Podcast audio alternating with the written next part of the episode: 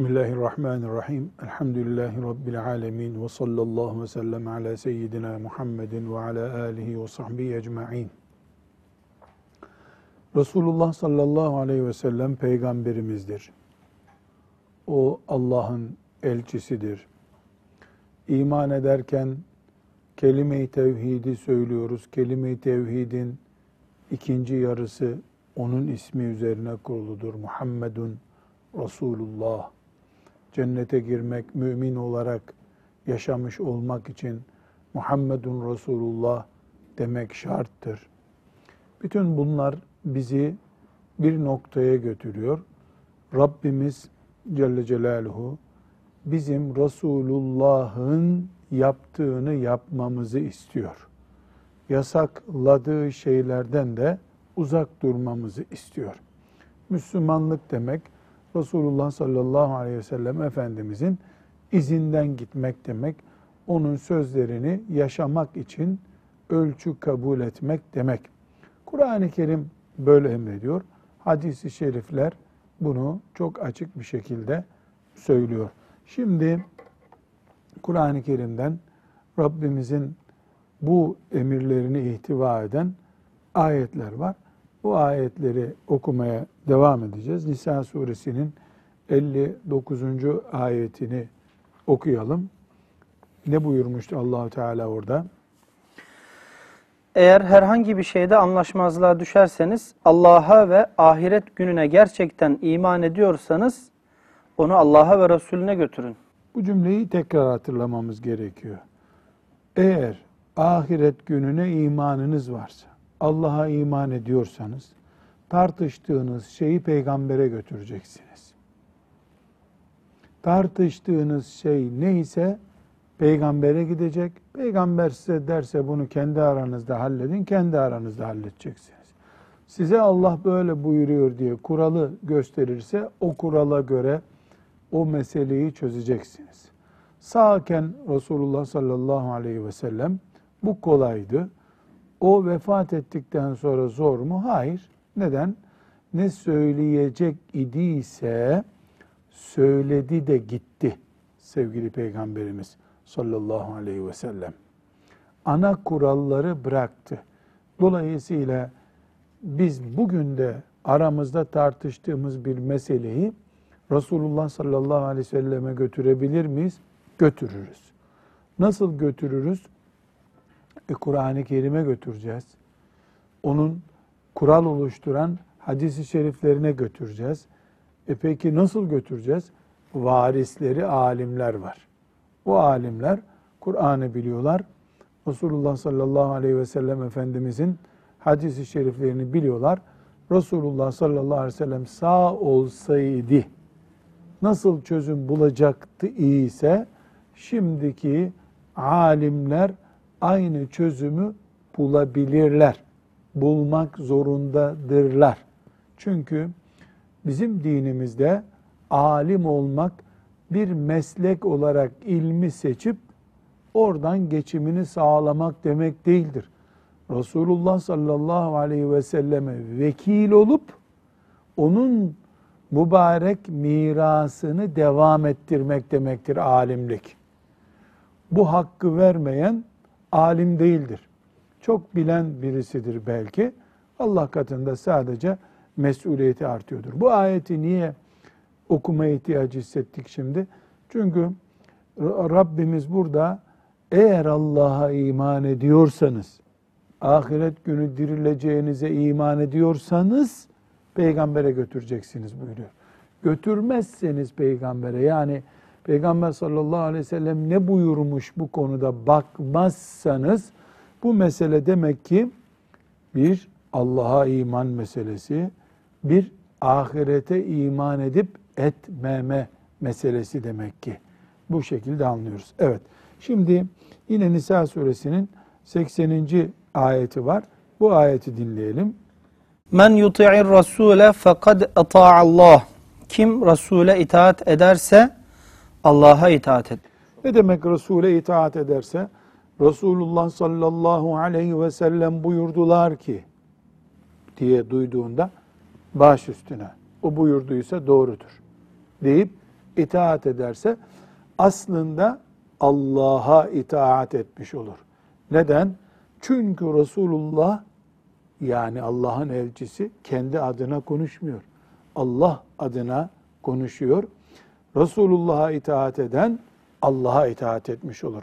Bunu tersten okuduğumuz zaman nasıl okuyoruz? Resulullah'ı kabul etmeyen Allah'ı da kabul etmemiş. olur. Allah'ı da kabul etmemiş olur. Nauzu billah. Bu cümle tabi çok ciddi bir şekilde ağır geliyor insana.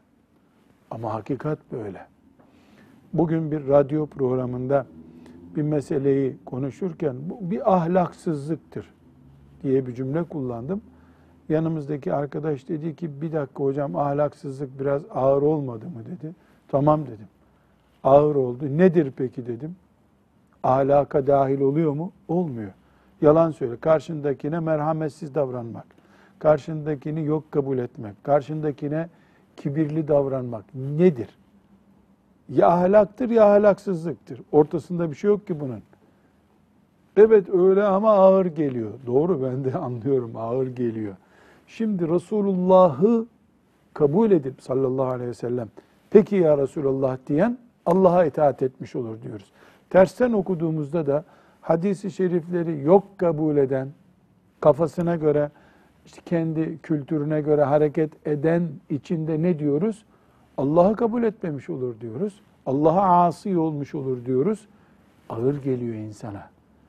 Ama şeytan ne yapıyor? Allah'a itaat evet şart. Allah'a asi olmak çok kötü. Fakat bu ayet değil diyor. Ayet değil ama ayetlerin itaat edin dediği peygamber bu. Sallallahu aleyhi ve sellem. Evet Nisa suresinin bu ayetinden bunu anladık. Şura suresindeki ayeti de okuyalım. وَاِنَّكَ لَتَهْد۪ي اِلَى صِرَاطٍ مُسْتَقِيمٍ صِرَاطِ اللّٰهِ الَّذ۪ي لَهُ مَا فِي السَّمَاوَاتِ وَمَا فِي الْأَرْضِ اَلَا اِلَى اللّٰهِ تَصِيرُ الْاُمُورِ Şüphesiz ki sen doğru yola, Allah'ın yoluna götürüyorsun. Sen Allah'ın yoluna götürüyorsun. Kime sen buyuruyor Allah? Peygamberine sallallahu aleyhi ve sellem. Peygamber sallallahu aleyhi ve sellem Allah'a götürüyor. Allah'ın dost doğru yoluna götürüyor. Peygambere uymak Allah'ın yoluna girmek demektir. Böyle iman ediyoruz. Elhamdülillah. Nur suresinin 63. ayetini okuyalım. فَلْيَحْذَرِ الَّذ۪ينَ يُخَالِفُونَ عَنْ اَمْرِهِ اَنْ تُصِيبَهُمْ فِتْنَةٌ ev yusibahum azabun elim. Allah Resulü'nün emrine aykırı davrananlar kendilerine bir belanın çarpmasından ya da acı bir azabın uğramasından sakınsınlar. Aslında var ya düşünen için bu ayeti celile yeterli. Bir daha okur musun mealini hafız? Allah Resulü'nün emrine aykırı davrananlar, Resulullah'ın emrine aykırı davrananlar, sünnet diye bir kenara atanlar, kendilerine bir belanın çarpmasından gökten bir bela gelmesinden yahut acı bir azabın uğramasından sakınsınlar. tehdit etmiyor mu Allahu Teala burada? Ediyor. Kimi? فَلْيَحْذَرِ الَّذ۪ينَ يُخَالِفُونَ عَنْ اَمْرِهِ عَنْ اَمْرِ رَسُولِ اللّٰهِ sallallahu aleyhi ve sellem. Resulullah'ın emrine aykırı davrananlar, onun nübüvvet makamını yok kabul edip devam edenler, başlarına bir bela gelmesinden sakınsınlar. Bu Allahu Teala'nın tehdidi. Bu tehdit de sıradan bir tehdit değil şüphesiz. Başına bir bela gelmek, azaba uğramak diye bir tehdit var. Burada derin bir tefekkür konusu var. O da şudur. Müslüman A şahsı Peygamber sallallahu aleyhi ve sellem Efendimizin yaşam tarzını, hayata getirdiği bakışı, olumlu olumsuz gösterdiği kanaatleri A Müslüman teğet geçtiğinde diyelim yani önemsemediğinde bir kişi olarak Rabbimiz ona ne buyuruyor? فَلْيَحْذَرْ Dikkat et artık. Neden? Sen cepheleştin çünkü. Resulullah sallallahu aleyhi ve sellemi yok kabul ederek onun yaşam tarzında, emirlerinde, yasaklarında sen artık Allah'ın bir bela göndereceği, Allah'ın bir azap indireceği adam oldun. A adam, bir kişi, erkek veya kadın. Bu ayette bunu böyle anlamaya aykırı bir durum var mı acaba? Çok açık değil mi? فَلْيَحْذَرْ اَلَّذ۪ينَ يُخَالِفُونَ an emrihi. Arapça olarak baktığımızda da rahat anlaşılıyor. Meali de böyle zaten. Peki bir kişi böyle davrandığında o kişiyi Allah ne ile tehdit ediyor? Belayı beklesen. Azabı bekle buyuruyor.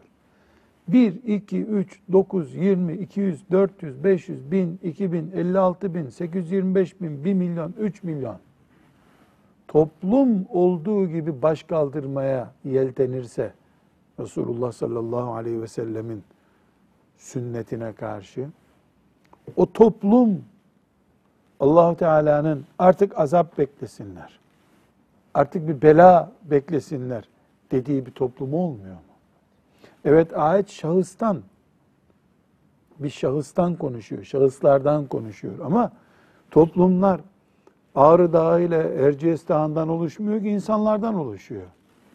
Dolayısıyla bir toplumun içinde hadi milyon, bir milyondan üç kişi böyle bir şey yapsa arada kaynatacaksın. Ama bir milyonun bir milyonu da Resulullah sallallahu aleyhi ve sellemin sakalı deyince onu hafife alıyorsa, sünnet deyince olmasa da olur diye anlıyorsa, onun getirdiği şeriat ilkelerini yani olmasa da olur, sonra olur diye düşünüyorsa, hafif görüyorsa, toplum böyle olduysa bu Allahu Teala'nın o toplumu topluca felyahzar. Artık dikkat edin. Neden? Çünkü siz Allahu Teala'nın peygamberine karşı laubali davrandınız. Bu laubaliliğin bedeli fertse ferde, fertlerden oluşmuş toplumsa, bireylerden oluşmuş toplumsa topluma cevap gelecektir. Ne cevabı? Maazallah ne geldiyse. Şimdi bu yani şahıslara uygulayalım veya topluma uygulayalım dediğimizde ki durum. Şöyle derin bir tefekkür yaptığımız zaman yani yüzde yüz şudur diye bir benzetme yapmamız doğru değil. Ama İslam toplumları olarak hem bizim yaşadığımız topraklarda işte Afrika'da, Asya'da ki toplumlarda bir türlü dertleri bitmeyen toplumlarımızın düşmanların istilası, düşmanların kötü niyetleri, düşmanların, ümmeti Muhammed'in düşmanlarının planları sebebiyle işte sıkıntıları bitmiyor dedik diyelim. Doğru bu. Bu nispi olarak doğru bu. Peki şuna ne diyeceğiz o zaman? Hadi ümmeti Muhammed'in düşmanları huzur verdirmiyor. Kıyamet günü biz kendi açımızdan yüzde yüz Peygamber aleyhisselamın mirasına sahiptik diyebilecek bir durumda mıyız acaba? Hep düşmanların mı kabahat? Yani biz deyim yerindeyse zemzemle yıkanmıştık da düşmanlar buna rağmen mi bize fesat getirdiler?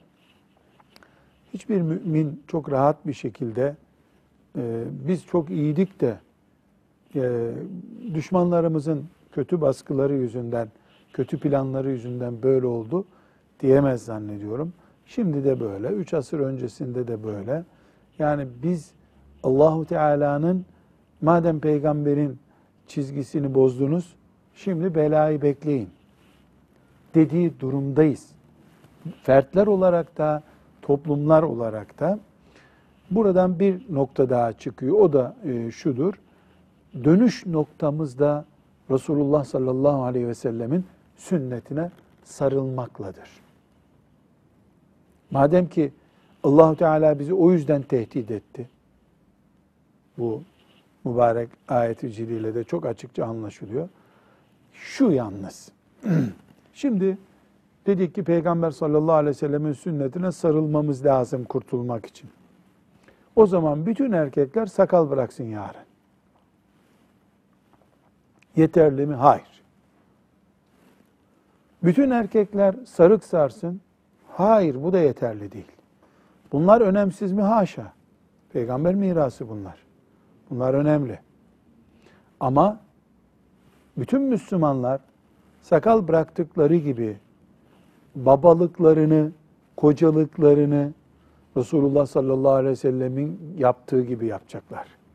Yani aile kültürümüz peygambere benzeyecek aleyhissalatü vesselam. Babalığımız, öğretmenliğimiz, cami imamlığımız, meseleyi sadece Mevlüt Kandili'nde bir tören yapmak olarak anlayamayız. Meseleyi sadece Miraç gecesinde Yahudilere Mescid-i Aksa'yı işgal ettikleri için lanetle geçiştiremeyiz. Bir toplu dönüşüm Resulullah sallallahu aleyhi ve sellemin Medine'sine doğru bir toplu silkiniş gerekmektedir. Başta aile hayatı. Ailemizin içinde. Sonra camilerimizde. Sonra özel ticaretlerimizde. Sonra mesela akraba ilişkilerimizde. Sonra bütün insani ilişkilerimizde. Sonra ulusal siyasetimizde. Sonra bütün dünyaya bakışımızda Resulullah sallallahu aleyhi ve sellemin çizgilerine dönmüş olmamız bizi ne getirecektir? Resulullah sallallahu aleyhi ve sellem'den aykırı düştüğümüz için bizi Rabbimizin tehdit ettiği noktadan rahmet edeceği noktaya doğru taşıyacaktır biiznillahü teala.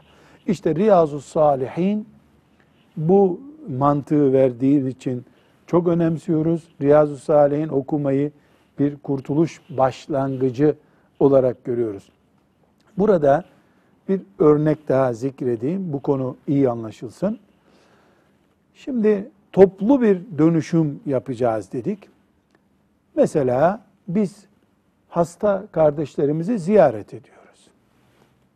E zaten ziyaret edeceksin. O da seni ziyaret etmişti.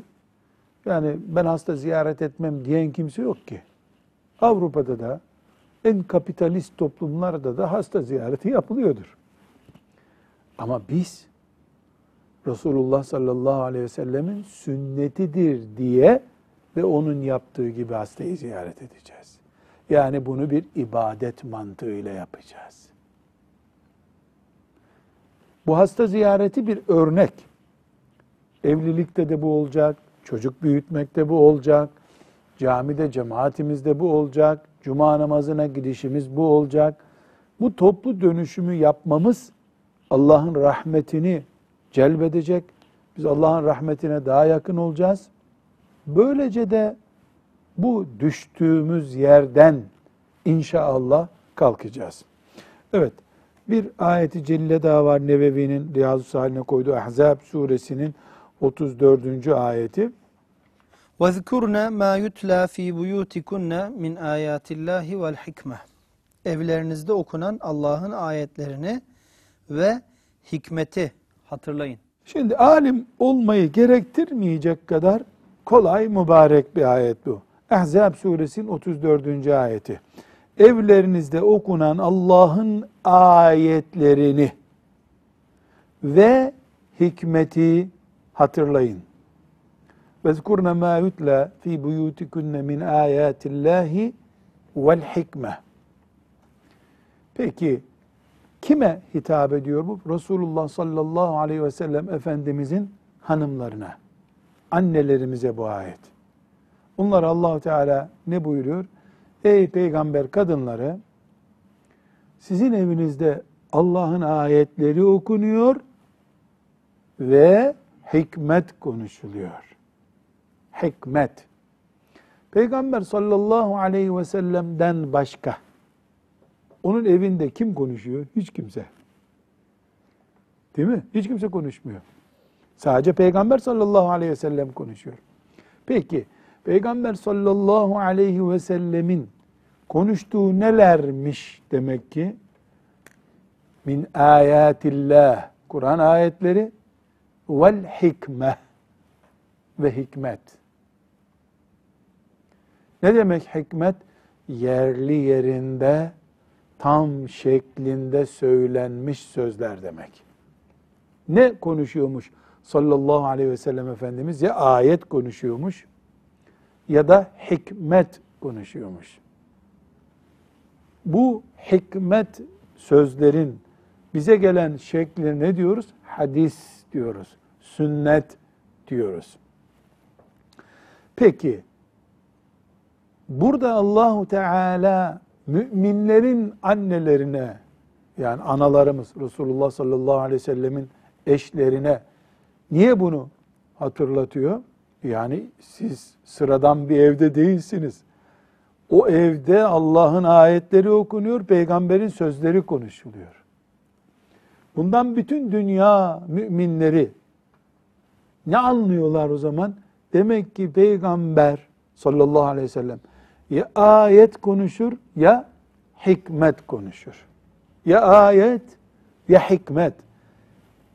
Peygamber Efendimiz için Allah buyursaydı, hep ayet okuyor peygamber dinlesenize deseydi, ayetin dışında okuduğu şeylerin önemi olmayacaktı bu sefer.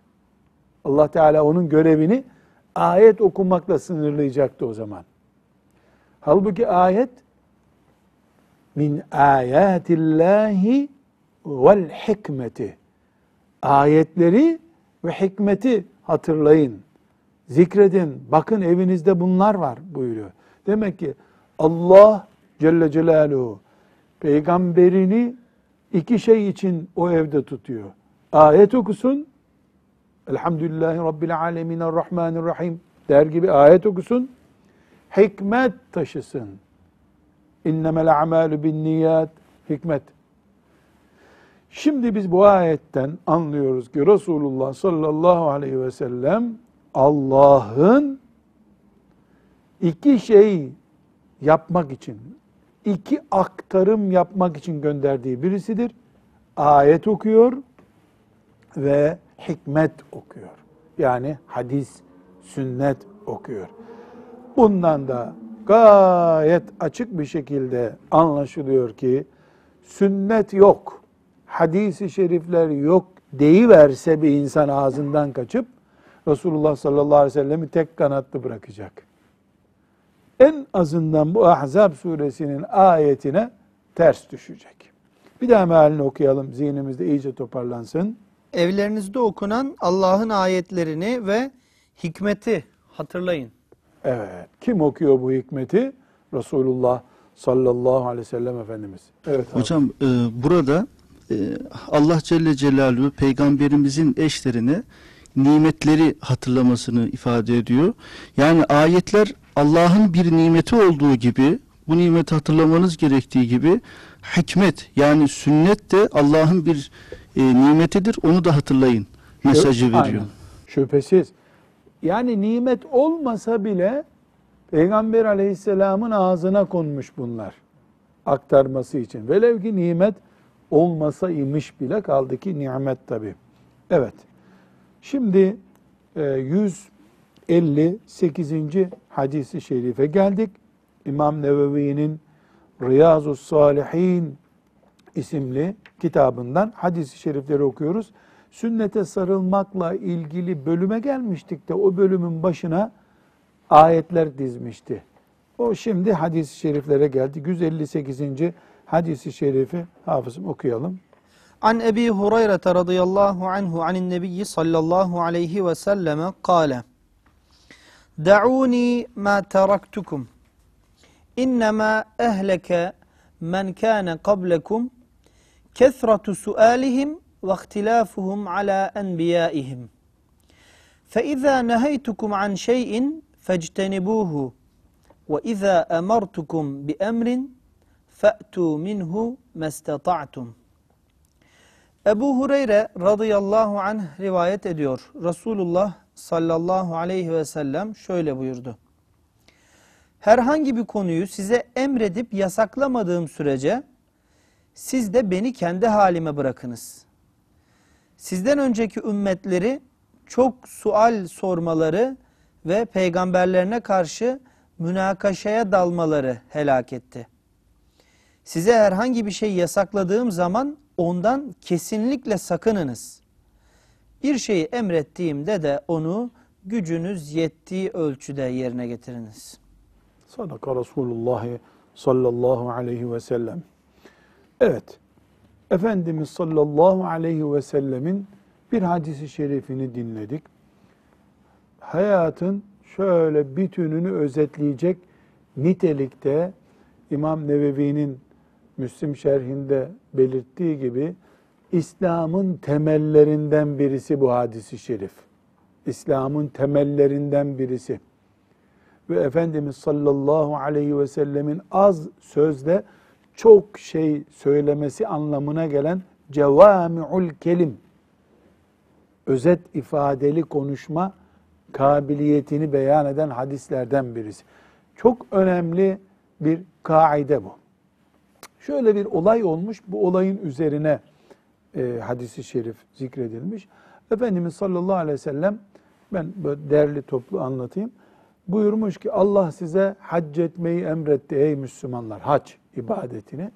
Oradan bir sahabi ısrarla Efendimiz sallallahu aleyhi ve selleme Ya Resulallah her sene mi hac edeceğiz? Her sene mi hac edeceğiz? diye soruyor. Şimdi İslam dininde, şeriatımızda her Müslümana hayatında bir kere hac etmek farzdır. Bu sahabi ısrarla her sene mi, her sene mi, yani Ramazan-ı Şerif orucu her sene tutuluyor ya, düşünmüş ki her sene mi hac edeceğiz? Şimdi Efendimiz sallallahu aleyhi ve sellem bu soruya bu şekilde cevap vermiş. Ey insanlar! Ben size bir şeyi emrettiğim zaman onu yapın. Bir şey yasakladığım zaman da onu bırakın. Ama yani bunun üzerine fazla gitmeyin. Sizden önceki ümmetler peygamberleriyle her konuyu tartıştıkları için helak olma sürecine girdiler. Her şeyi böyle soru, yöntem bulup bir şey bulup tartışma zemini oluşturmayın. Bu hadisi şerif iki temel çizgi çiziyor. Bir, Resulullah sallallahu aleyhi ve sellem bir şeyi yasakladıysa yani din bir şeyi yasakladıysa onu toptan bırakacağız. Mesela ne buyurdu? Alkol haramdır dedi. 100 gram mı haramdır, 90 gram mı haramdır diyebiliyor muyuz artık? Hayır. Alkolün A'sı da haram bitti. Kuralımız ne? Size bir şeyi yasakladığım zaman onu bırakacaksınız. Birinci kural. Çünkü bırakmakta sıkıntı yoktur. Bu sebeple Efendimiz sallallahu aleyhi ve sellem bırakmaya çalışın, gayret edin bırakmak için buyurmuyor. Bırakacaksınız buyuruyor. Bırakacaksınız.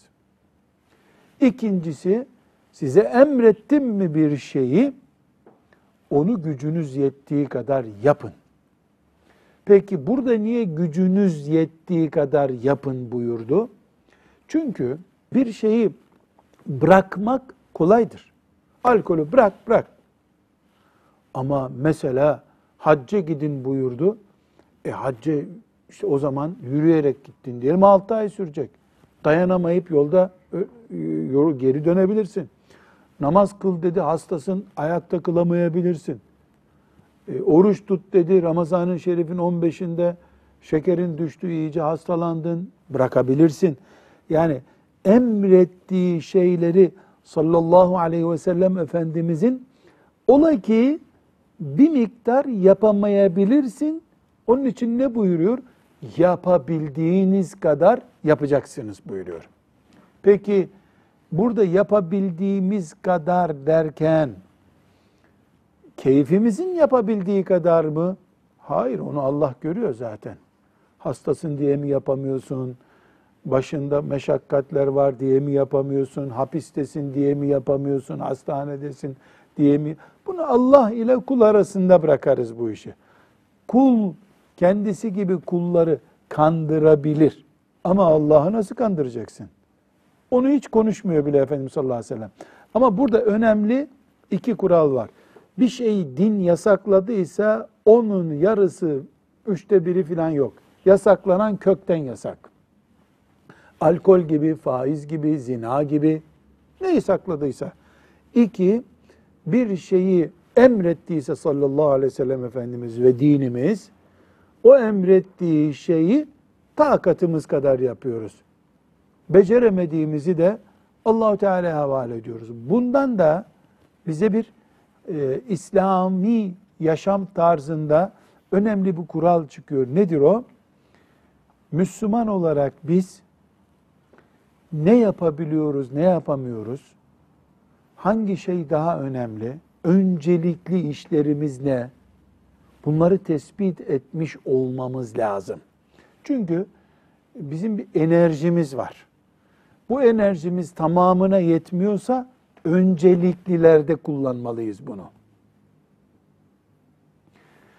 Enerjimiz bize iki gün yetecek, sonra yetmeyecekse sürekli yetecek bir bölünme, bir görevlendirme yapmalıyız.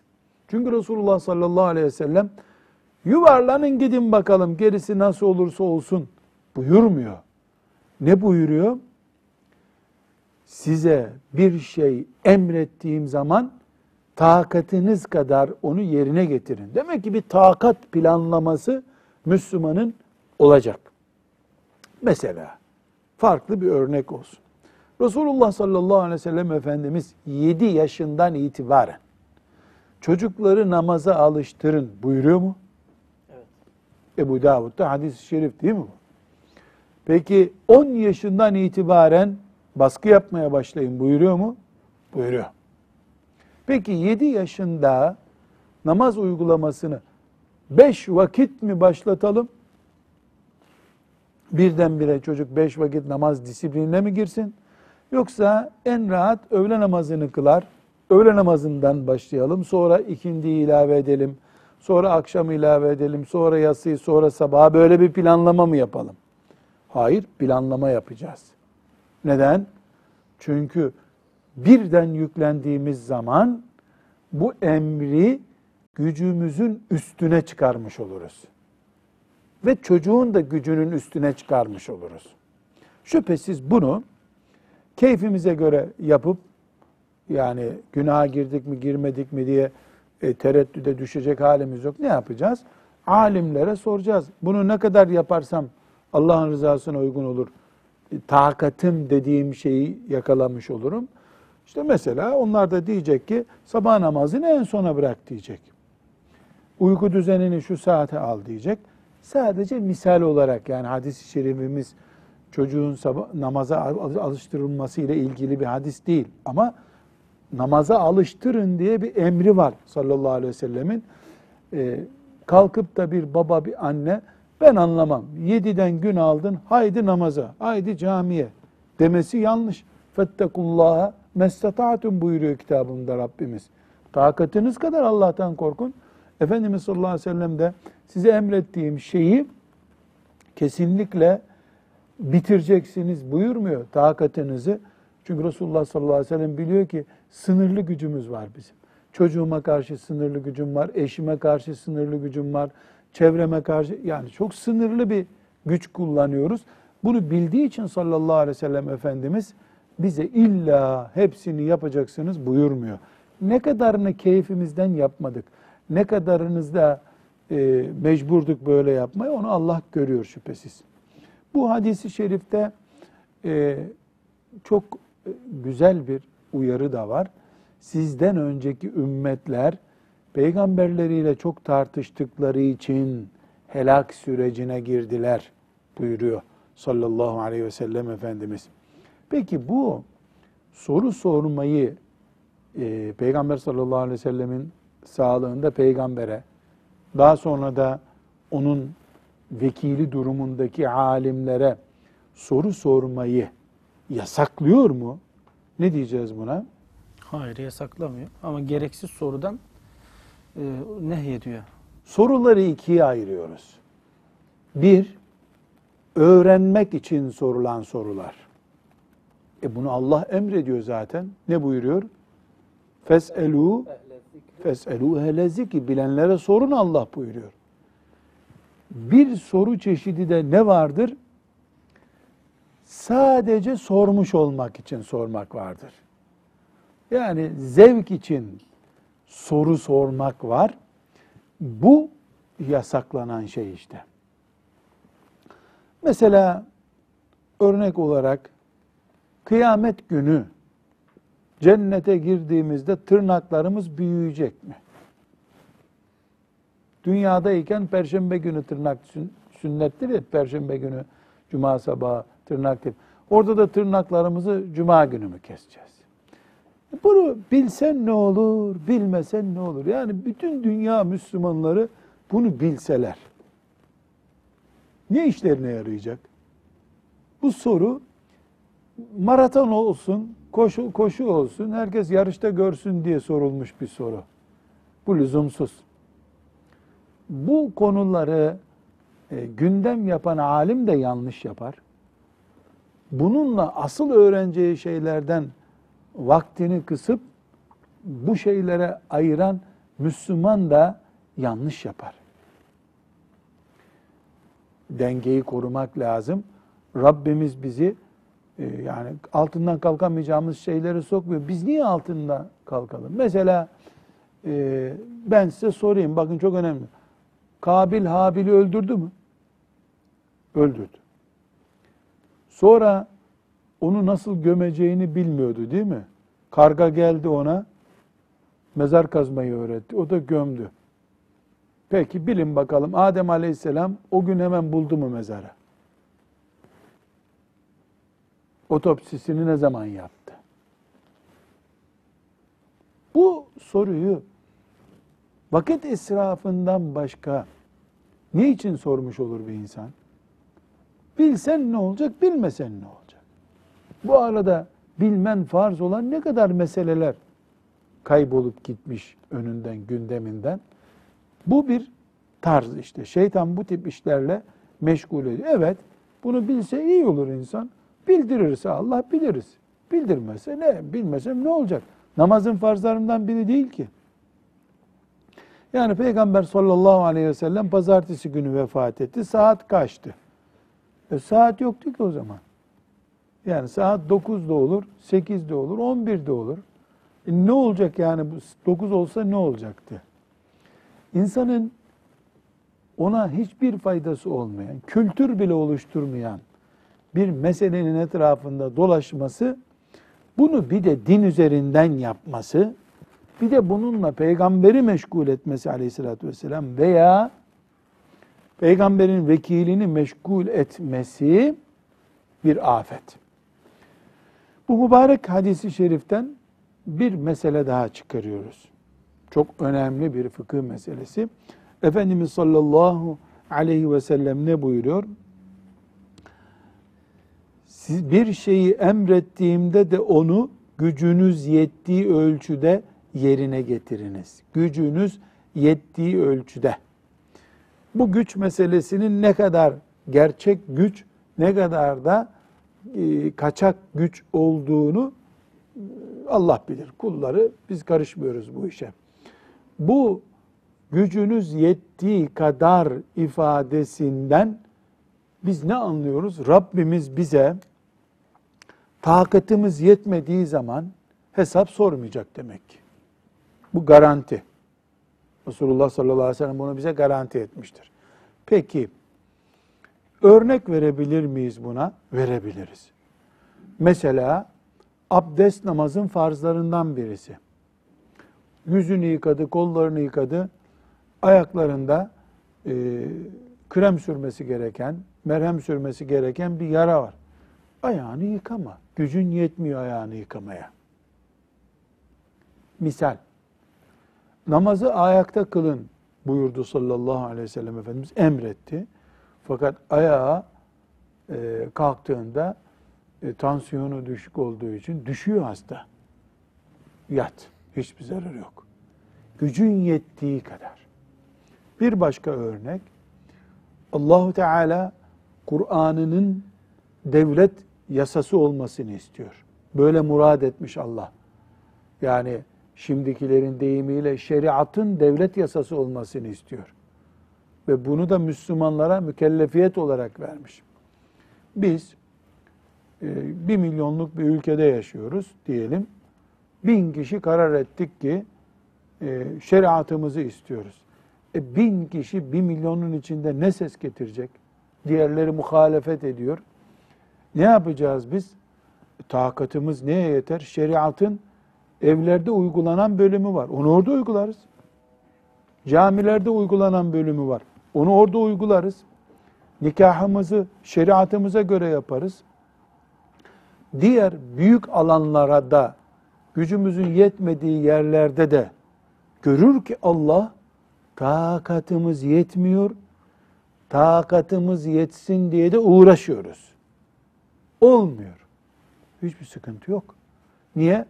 Çünkü gücünüz yettiği kadar mestata'tum gücünüz yettiği kadar diye çizgisini çizdi sallallahu aleyhi ve sellem Efendimiz. Hocam e, çok soru sormakla alakalı e, geçmiş ümmetleri e, helak eden bir durum. E, Tabi günümüzde de Efendimiz Aleyhisselatü Vesselam'ın e, kapalı bıraktığı, sorulmasına müsaade etmediği soruların e, çokça yöneltildiğini görüyoruz. Örneğin mesela kader meselesiyle alakalı, halbuki konuşulmaması gereken bir mevzu e, ve üzerinde ısrarla duruluyor. Hakeza e, arşa istiva meselesi bunlar e, yine konuşulmaması gereken bir mevzu. Allah ayette nasıl ifade ettiyse o şekilde iman edilmesi gereken bir mevzu. Bunun üzerine gitmek de bu hadisi şerifin içerisine girmek olmuyor mu? Zaten bu konular samimi bir şekilde tartışılıyorsa alimler arasında tartışılıyordur. Bir sakıncası yok. Alimler bunu devşirecekler yani tartışacaklar. İlim bu. Ama bizim gibi avamın, sıradan insanların ashab-ı kiramın ürktüğü konuları tartışıyor olması iyi niyet sorunu taşıyor bir defa. İyi niyet açısından sorunlu bir başlık bu. Ashab-ı kiramın ürktüğü başlıklar oturup cami bahçesinde, cami çay ocağında muhabbet eden insanlara çerez oluyorsa burada niyet sorunu var. Bu niyet hatası bir kere Allah muhafaza buyursun tehlike demek.